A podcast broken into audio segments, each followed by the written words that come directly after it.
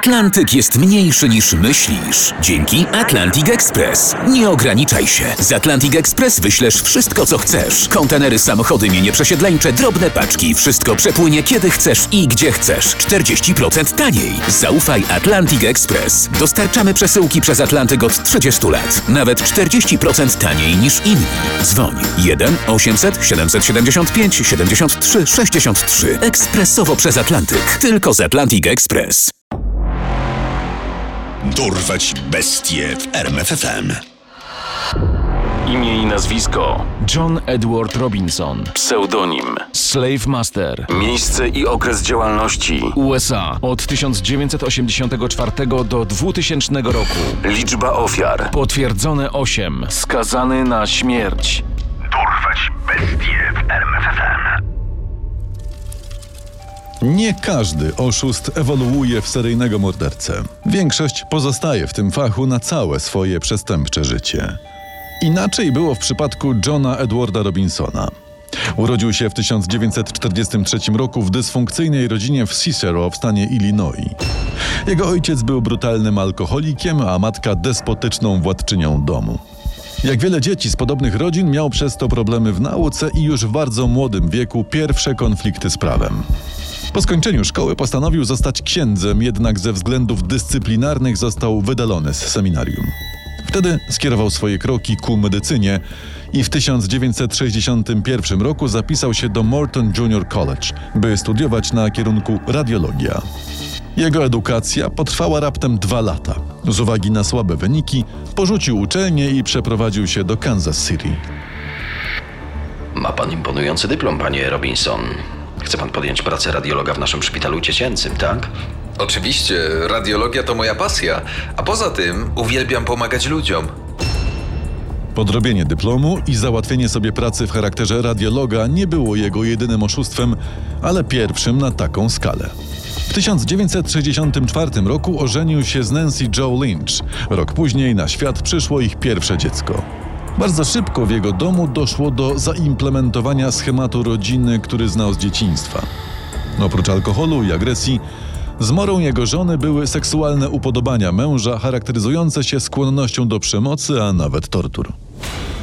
Robinson okazał się być fascynatem BDSM.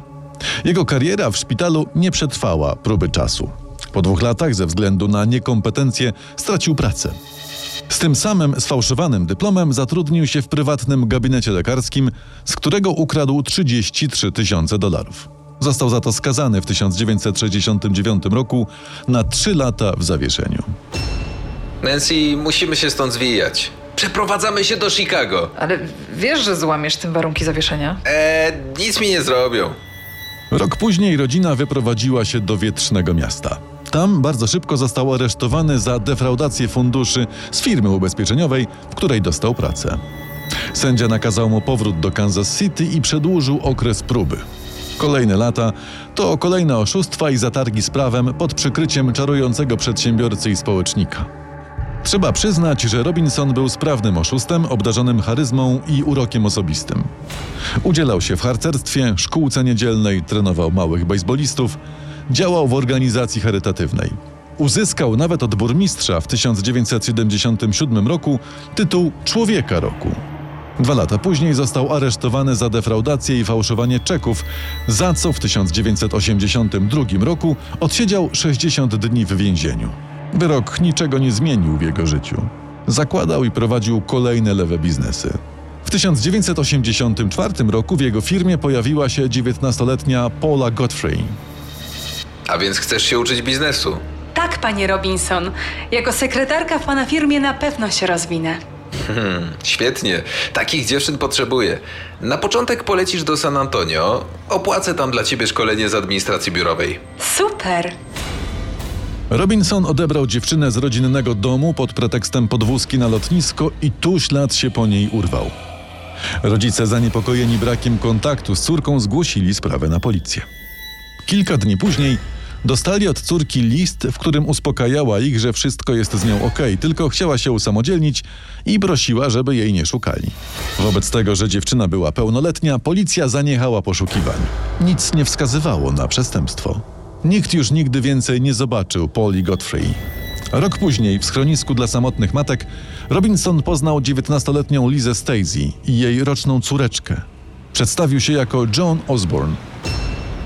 Lizo, działam w programie aktywizacyjnym dla młodych kobiet w trudnym życiowym położeniu. Podpisz te dokumenty, a dzięki grantom zapewnimy ci mieszkanie i studia. Na początku stycznia 1985 roku Robinson zakwaterował dziewczynę i jej córkę w hotelu. Kilka dni później odebrał je samochodem od szwagierki Lizy pod pretekstem odwiezienia do nowego, wynajętego pokoju. To był ostatni raz, gdy ktokolwiek widział Lizę Stacy. Zabójstwo dziewczyny wywołało problem, co zrobić z dzieckiem. I na to sprytny oszust znalazł sposób. Skontaktował się ze swoim bratem i szwagierką. Para od lat bezskutecznie starała się o dziecko, a z przyczyn formalnych adopcja nie wchodziła w grę. Robinson zaproponował im adoptowanie córki Lisy, tłumacząc, że matka popełniła samobójstwo. Jedynym warunkiem było wpłacenie 5,5 tysiąca dolarów opłat prawnych. Para zgodziła się na te warunki i kilka dni później Tiffany Stacy pojechała do nowych rodziców razem z kompletem wiarygodnie podrobionych dokumentów adopcyjnych. Liczne oszustwa i wyroki doprowadziły w końcu Robinsona do dłuższej odsiadki. Od 1987 do 1993 przebywał w więzieniu w Kansas, a potem w Missouri. Tam poznał więzienną bibliotekarkę, z którą nawiązał romans. Po zakończeniu odbywania kary 49-letnia Beverly Bonner porzuciła męża i wyjechała z Robinsonem do Kansas, gdzie miał ją zatrudnić w swojej firmie. Namówił ją, by czeki alimentacyjne, które otrzymywała, były wysyłane na skrzynkę pocztową w jego firmie. To była ostatnia rzecz, którą dla niego zrobiła. Nikt już więcej nigdy nie widział Beverly, a Robinson jeszcze przez kilka lat realizował jej czeki. Lata 90. to dynamiczny rozwój internetu. Przed fanem BDSM, chronicznym oszustem i mordercą otworzyły się niespotykane dotąd możliwości. Zwiążę cię i będę biczował, aż krew zachlapie ściany. O tak, rybka chwyciła haczyk. Robinson stał się bardzo aktywnym uczestnikiem czatów i for BDSM, używając niku Slave Master. Wkrótce udało mu się zwabić do siebie 45-letnią Sheila Faith wraz z jej 15-letnią niepełnosprawną córką. Obiecywał jej pokrycie kosztów leczenia dziewczynki i pracę. Wkrótce obydwie zniknęły, a czeki emerytalne kobiety oszust realizował jeszcze przez kilka lat. Internetowe łowy przynosiły kolejne ofiary. W 1999 roku namówił Izabelę Lewicką, polską imigrantkę, by została jego żoną i seksualną niewolnicą. 21-latka ze stanu Indiana przyjechała do Kansas, gdzie oferował jej pierścionek zaręczynowy i wkrótce zabrał do Urzędu Stanu Cywilnego. Dziewczyna podpisała z nim kontrakt, w którym zobowiązała się oddać całkowitą kontrolę nad swoim życiem swojemu slave masterowi. Sadomasochistyczna sielanka trwała krótko. Dziewczyna zniknęła, a Robinson opowiadał ludziom, że została deportowana za używanie narkotyków. W marcu 2000 roku złowił kolejną ofiarę 27-letnią pielęgniarkę Suzette Trauten. Przeprowadziła się do niego z Michigan, wabiona obietnicą podróżowania z nim w roli seksualnej niewolnicy. Rodzice dziewczyny otrzymali kilka uspokajających listów od córki, aczkolwiek był to maszynopis pozbawiony błędów charakterystycznych dla dziewczyny. I mimo opisywanych w nich podróży, zawsze stemplowany w jednym miejscu. Zaniepokojeni skontaktowali się z Robinsonem, ale ten powiedział, że Suzette okradła go i uciekła.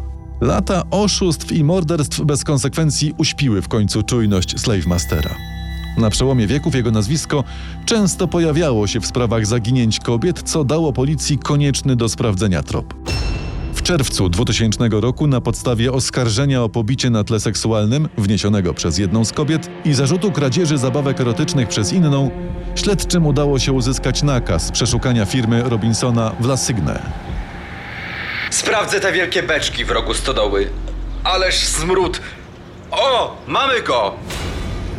Podczas przeszukania w beczkach po chemikaliach policja znalazła ciała dwóch kobiet, które wkrótce zidentyfikowano jako Trouten i Lewicką.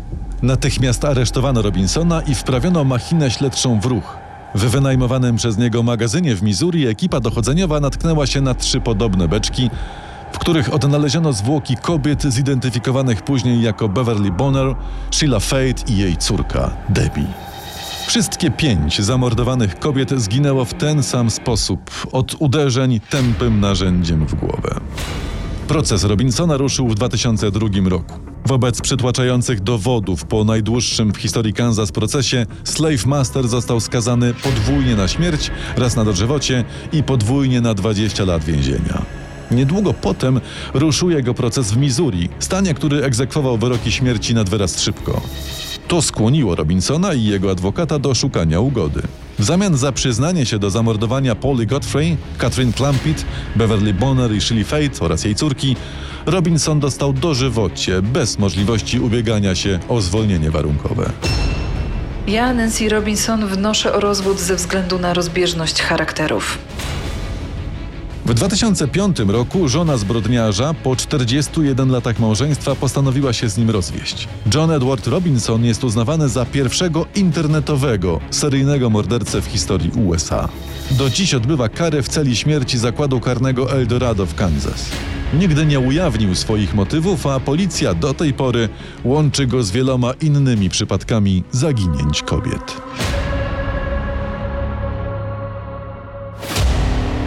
Poznaj sekrety największych zbrodniarzy świata.